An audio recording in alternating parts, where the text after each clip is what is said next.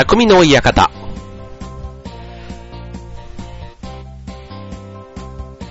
はい、今週も始まりました、匠の館。パーソナリティの川崎匠です。調和表 .com の協力でオンエアしております。はい、えっ、と、7月に入りました。ということでね、えっ、と、学生さんはもうすぐ夏休み。ね、うちの子供もテストが終わりということでもなんかね、えっ、と、まあ、夏に向かってというモードがいよいよね、なってきましたけども、はい、えっ、と、皆さんね、いかがお過ごしでしょうか？うんとね、うちはね、うん、最近の変化といえば、あれ、えっと、10月の24日にね、えっと、船橋競馬場で走るあの、ダートマラソンが、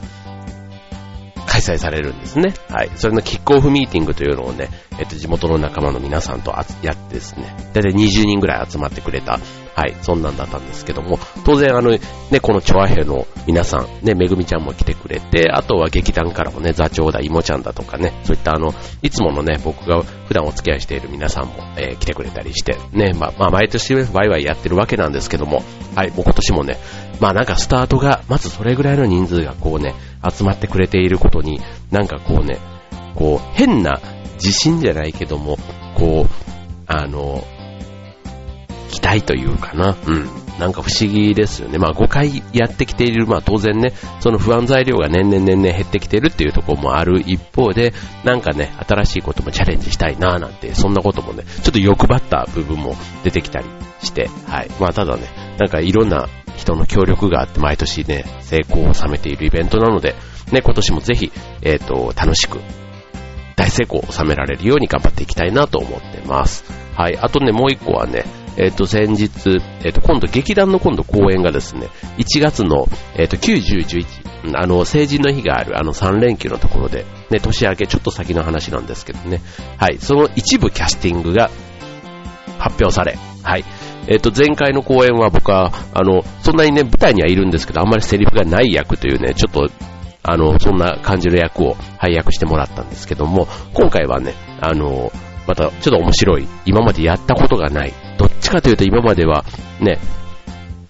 こう、キザというか、ちょっと小頭のいい、ね、えー、理屈でこう、どう、どうのこうの喋ったりとか、あとは探偵とかね、最後の謎解きでこういろいろセリフを話すような、そんな役が多かったんですけども、今回はね、なんかちょっとそういう感じではないんですが、はい、全体の中ではね、ちょっと、あのー、固定的な、はい、えって、あれが、匠さん？みたいな、なんかそんな風にね、思ってもらえるような、そんな役かと思いますので、ぜひ楽しみにしていてください。はい、ということでね、まあこういうね、えっと、プライベートのね、活動がいろいろこう始まると、増えるのが、お酒の機会なんですね。はい。で、お酒の機会。まあ、あの、基本僕はね、ビール糖なんですけども、まあ、ただあの、日本酒でも焼酎でも、ワインでも、ね、えー、ハイボールでも、チューハイでも、なんでもね、結構ね、飲むんですよね。はい。まあ、量こそね、そんな飲まないんですけど、種類はそんなにね、こだ、うん。あの、こだわりがないって言ったら変ですけど、やっぱビールは好きなんですけども、うん。で、まあ、ただね、やっぱりね、こう、ダラダラ飲んでるのが好きっていうとね、まあ、ちょっとええっていう人多いんですけども、はい。まあ、本当にね、6時半ぐらいから飲んでも結構電車がなくなるギリギリまでこうね、だらだらだらだらね、こうね、なんかしゃくっちゃべりながら飲んでるっていうのが多くてですね、そうするとやっぱり、まあ最初はね、ビールからスタートして、まあ締めもなんとなくビールなんですけど、途中はね、いろいろこう、特に飲み放題だったりするとね、焼酎に行きの日本酒にね、周りで日本酒飲んでる人がいればそれに合わせの、ね、途中でちょっとハイボールで休憩しの、ね、それでまた最後ね、なんかちょっと物足りなくなってきてビールとかみたいな、なんかそうそういう感じでこう繰り返すっていう、そういう飲み方をするわけなんですが、ね、えっ、ー、と、まあ、お酒の種類って言っても、なんとなくね、ビール、ワインね、その辺あたりはこう、まあわかるじゃないですか。で、ただ、このね、ハイボール、ね、ハイボールってまあウイスキーでね、作りますけども、ウイスキー系のものって意外とね、こう、詳しく知らない。うん、例えば、えっ、ー、と、コニャックとか、バーボンとか、うん、なんかそういうあの、いわゆるカクテルからその先みたいなやつ、うん。なんかこう、名前はね、えー、ブランデーとかね、スコッチとかこう聞いたことあると思うんですけども、うん、スコッチってじゃあウイスキーのことだよなと。か、うん、ブランデーとバーボンと、うん、じゃあ、えー、コニャックって何が違うんだろうとか、なんか、なんかそういうね、うん、この洋酒系ね、うん、の、えっ、と、違いというのを今日はご紹介したいと思います。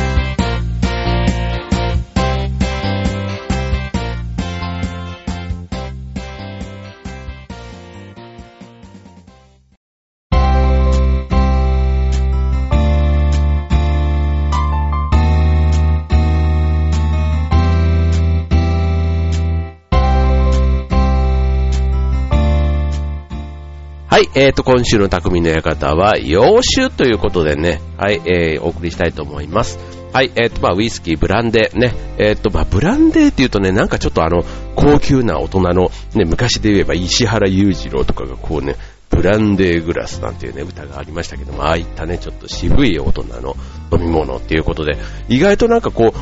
子供の頃の方が逆に親からね、ブランデーっていう言葉を聞いてたというか、なんか親がね、ブランデーを飲んで、るシーン、そんなね、うち、あの、あの、こう、なんちゅうの、ガウンとか着てね、こう ね、母はネグリジェでみたいな、そういう別に家系ではないので、うん、そんな常に、ね、ブランデーで最後ね、寝る前にちょっと軽くなんていう、そういう家ではなかったんですけども、うん、まあただね、なんかブランデーはあってですね、はい。まあ多分ね、人を呼ぶのが好きだった家だから、まあね、中には多分ね、乾杯の時とかなんかね、乾杯でブランデーっていうのも結構渋いですけども、なんかそういう感じで、こう、人をお迎えするようにね、いつもなんかそういうお酒があったなというイメージですけども、はい。まずね、洋酒の違いですけども、えっ、ー、と、まあ簡単に言うと、原料と製造方法が違うというふうに考えればいいと思います。はい。で、えっ、ー、と、ウイスキーの中に、えー、スコッチとバーボン。ね。えー、スコッチウイスキー、バーボン、バーボンもね、ウイスキーの種類なんですね。はい。で、続いて、コニャックなんです。コニャックはね、ブランデーの中の、まあ、一つの種類。というふうにね、思ってもらえばいいと思います。はい。だブランデーにコニャックって書いてあったりするんですけども、まあ、コニャックっていうのは別にブランデーと、まあ、要は同じって言ったら変ですけどね、まあ、種類だというふうに考えればいいと思います。はい。で、あと、ラムとウォッカとジン、テキーラ。ね、そういったものは全部それぞれ違う種類のお酒ということになりますね。はい。じゃあ、まず、あの、ウイスキーから。ね、ウイスキーといえば、ね、も去年、あの、マッサンの影響でね、えー、非常に、日課のね、日本が代表する日課ウイスキーの竹鶴が、えー、を作ったね、えっ、ー、と、モデルになった、えー、ドラマでしたけども、はい。まあ、それでね、ウイスキーの注目が非常に高まったということでね、えー、話題になっていましたけども、はい。えっ、と、ウイスキーはね、原料は大麦、ライ麦、トウモロコシなどの穀物なんですね。はい。えっ、と、まあ、これ、まあ、ビールと同じで、えっ、と、穀物が原料になっていると。で、特に大麦がメインで、大麦のみを原料にしたウイスキーをモルトウイスキーと呼ぶということです。はい。ま、これね、ウイスキー飲まない方でも、あの、なんか、うんちくとしてもしかしたらね、うーんっていうぐらいで聞いてもらえると今日はいいかもしれませんね。はい。僕もね、えっ、と、ウイスキーそんなに一発目からガツガツ飲むわけじゃないんですけど、やっぱりなんかね、バーみたいな最後ね、えー、行ったりすると、たまにもらったりすると、こう、なんていうのあの、量がね、やっぱり少なくて、うん、いい香香りから楽しめるみたいなところ、うん。やっぱりこう、ガツガツ飲む感じじゃないところが、うん、いいなと思って、うん。で、その丸いね、あの、なんちゅうの？あの、削ったアイス、あの、丸いアイス、ロックアイスの丸いバージョンね、ああいったところにね、こう、ちょっとくるくるってこう、ね、音をちょっと楽しみながら、みたいなね、なんか、うん。まあ40も過ぎればね、そんな楽しみ方もね、できる男になりたいですよ。はい。ね。ということで、はい。まあ、このウイスキーだけでこんなベロベロ喋ってたらね、今日放送がね、どんだけかかっちゃうんだって感じですけども。はい。で、製造方法です。えー、蒸留した後、樽で熟成させる。蒸留の後、樽で熟成させるのがウイスキーの作り方。はい。で、これ樽で熟成させると、琥珀色の美味しいウイスキーに変わっていくということで、何年かね、熟成させないとウイスキーと名乗れない国もあるそうなんでね。まあ、この辺がね、やっぱりあの、こだわりの部分かもしれませんね。はい。えー、っと、あとね、ウイスキーって言うと何年ものみたいなの結構あるじゃないですか。うん。で、えー、っと、まあ、一般にね、熟成年数が長くなるほど美味しくて値段も高くなると。ね。だからもう10年、15年、20年、15年ってあんまりないのかな。でも、竹鶴とか17年とかね、結構有名ですよね。はい。なので17年、25年、なんかね、結構山崎とかね、そういったもので、ね、年数の多いもの、大きいものね、えっ、ー、と、もし贈り物なんかするんだったらね、なんかある程度その辺のグレードをね、えー、で、わかりやすいグレードじゃないですか。このね、数字で出てるっていうところが。うん。ね。だからある意味、うん。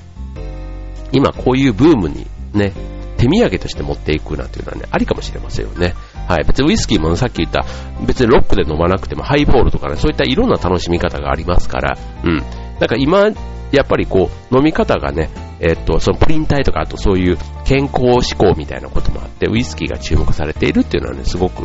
あの、わかりやすいというか、うん。なんかブームとね、うまくマッチしてんだなぁなんていうふうに思いますけどね。はい。で、続いてそのウイスキーの中の種類一つ目、スコッチです。スコッチはスコットランド、イギリスの北部で製造されるウイスキーのことで、まあ、あの、ね、まあ、名前というかね、すごく有名じゃないですか。で、これあの、3年以上を熟成させるっていうのがスコッチウイスキーの条件になってるんですね。はい。代表的なものはマッカランっていうね、ものがあったりしますけども、はい。マッカラン18年なんていうのがね、結構有名だったりしますね。はい。もうあの、高級品もね、これピンキリというか、うん、マッカランっていうそのね、名前だけでこう、おーってなっちゃうところがね、なんかこう、なんちゅうの、格、格があるというのかな、風格というか、うん、感じますよね。はい。で、一方でイギリスに対してアメリカ、ね、アメリカのウイスキーはバーボンと言います。はい。なので、イギリスはスコッチ、アメリカはバーボン、ね、ウイスキーはそういう風に国で分かれているという風に覚えてみるといいかもしれません。アメリカの一部で製造されるウイスキーのことです。はい。えっ、と、こちらもね、えっ、と、さっきのスコッチが3年に対して、バーボンに関しては原料にトウモロコシを51%以上使用することっていうのが条件なんですね。はい。だから原料がトウモロコシというね、大麦とかライ麦とか使うね、いろんなこう原料がある中で、バーボンはトウモロコシが原料と。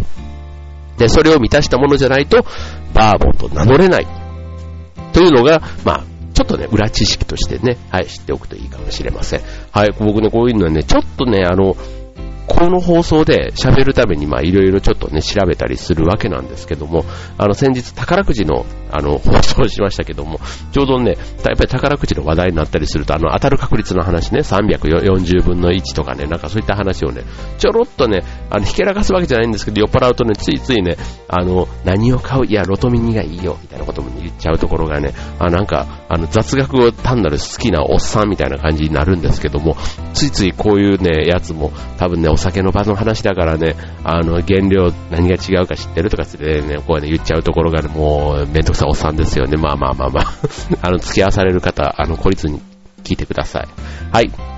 ということで、バーボンで有名な銘柄、ね、IW ハーパーなど、ね、えー、っと、ありますよね。IW ハーパー12年、ね、えー、は結構長めの熟成期間で人気の商品だと思います。はい。で、続いては、じゃあ次後半ね。じゃあ今ウイスキー以外のね、お酒もこの後ご紹介したいと思います。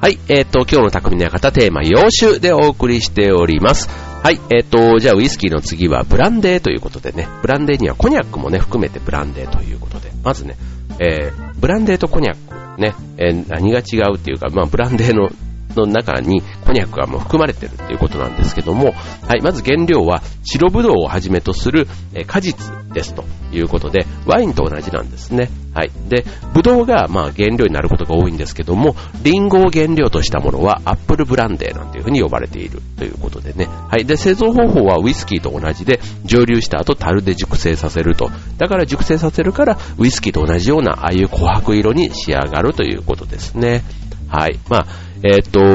ブランデー。まあ、いろんなね、ブランデー本当種類ありますけども、うんと、まあ、おすすめなのはサントリーのブランデー XO スーパーデラックスということで、このね、あ、そうそうそう、XO ってね、えっと、これ、熟成の長さを表してるんですね。はい。で、有名なのがあの VSOP っていうね、よくね、言いますけども、これあの、なえっ、と、短いものから順に言うと、VS、その次が VSO、その次が VSOP、で、最後が XO ということで、XO はかなり熟成期間が、えっ、と、あると。ね、長いもの。だから最高級品と言われるね、種類だということで、同じね、銘柄でもこのえっ、ー、と、XO とかね、ついてるだけで、ね、やっぱり全然違うということですね。はい。で、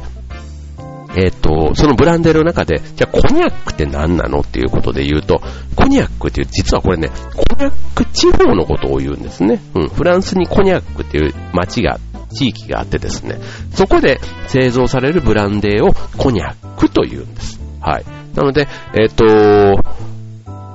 コニャック地方ね、ブランデーの、まあ、名産地というか、ね、多く作られていて、えっと、有名なブランデー銘柄をここでは出していると。はい。代表的なものを一つご紹介すると、うんと、もう、コニャックの代表というよりは、ブランデーのね、えー、代表と言ってもいいかもしれませんけども、えー、レミー・マルタン、ね、レミー・マルタン、なんか飲まない人でも名前ぐらいは聞いたことあるという方いらっしゃると思いますね。はい。まあちょっとね、今一旦ここまで。ね、えっと、特に今ね、この時期、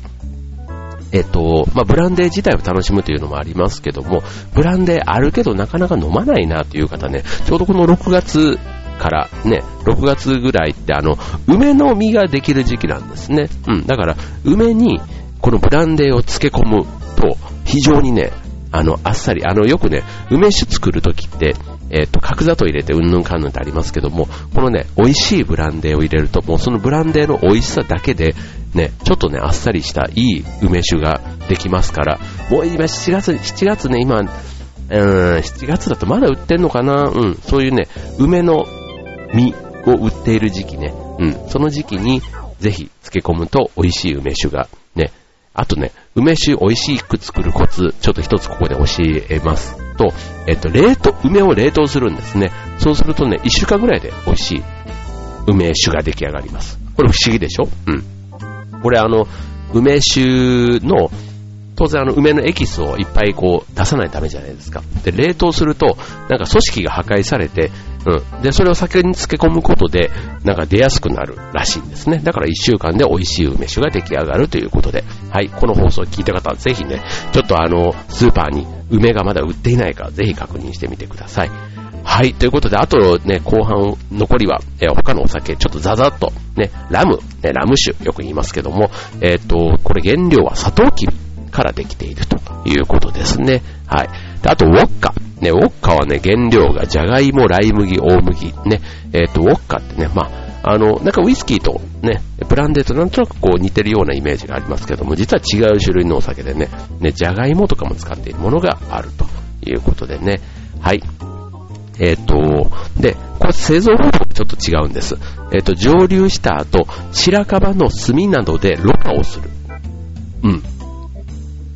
このね、えー、ろ過をする、えー、工程でまろやかな味わいに変わるということですね。はい。ということで、今、ざざっとちょっとご紹介しましたが、ね、お酒もね、なんかうんちくしってね、えー、飲むとまたちょっと、あの、自分の好みも、なんかこう、いや、俺はやっぱりイギリスよりアメリカだからバーボン派なんだよねとかね、ウイスキーを飲むでもね、ちょっとその違いを知って飲んでみると、少し会話の輪が広がるかもしれませんね。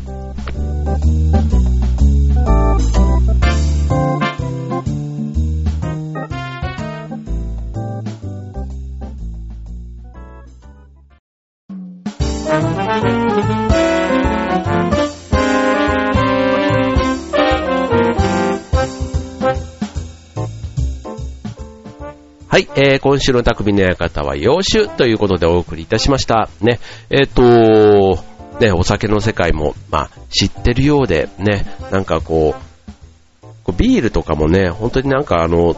突き詰めていけば、ああいう地ビールとかもそうですけども、いろいろね、こう、面白い銘柄出てますし、まあ、毎回ね、こう、季節が変わるごとにいろんなメーカーから新商品も出たりしますけども、ね、ついついビールの場合は僕なんかはね、本当にスーパードライ、黒ラベル、なんか好きな銘柄のね、あとプレミアムモルツとか、なんかこう、定番のものにどうしてもね、走りがちなんですけども、ウイスキー、ね、まあこれもね、飲み慣れてる方はこう定番というかね、自分好みなものがあるかもしれませんけども、僕はまだまだね、このね、えっ、ー、と、洋酒の世界、ね、日本酒もね、まあそういう意味では深いかな、ね、焼酎とかね、思いますけども、うん、洋酒。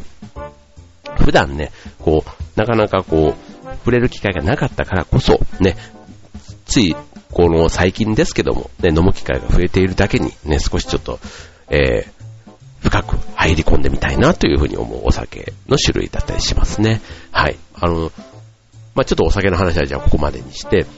あの、先日ね、うちの地元であの、プレミアム商品券っていうのがな、販売されててですね、えっと、ね、あれ、なんか1万円で1万2500円分の商品券がついてくるということで非常に大人気で、確かにね、あの、地元で結構スーパーとか含めて使えるんですよね。うん。だからこう、まとめてね、だから1人3万円までしか買えないとかってことだったんですけど、それが12月末まで使えるやつだから、確かにね、12月末までだったら3万ぐらい多少なんか使う機会で絶対あるじゃないですか。うん。だから3万円分買ったら3万7500円、7500円分がプラスでね、ついてくるっていう、そんなお得な商品券が販売されててですね。はい。なんかね、あの、そういう機械で、その浮いた7500円分で、うんと、なんか、プラスアルファでね、普段買わないものとかね、ちょっとつまみとかでも、ワングレード、ね、えー、上げたものを買ってみるとか、ね、そういうね、ことに、えー、やってみてもいいかなって、ちょっとそのプレミアム商品券の話と、ね、お酒の話あんまり関係なさそうなんですけども、ね、こうお酒を買うときに、このね、プラスアルファでちょっとグレードをね、上げて、さっきの、まあ、えっ、ー、と、ウイスキーでもね、こう年代物のものを一本、ちょっ、欲を欲張って買ってみるとかっていうのでもいいかもしれませんよね。はい。ということで、ね、えっ、と、7月に入りました。ね、いよいよ夏に入りますが、まだね、梅雨明けしてませんから、うん、なんとなくちょっとね、えっ、ー、と、もやもやする時期がもう少し続きます。はい、ということですけども、はい、皆さん元気に過ごしていきましょう。今週の匠の方、ここまで。バイバーイ。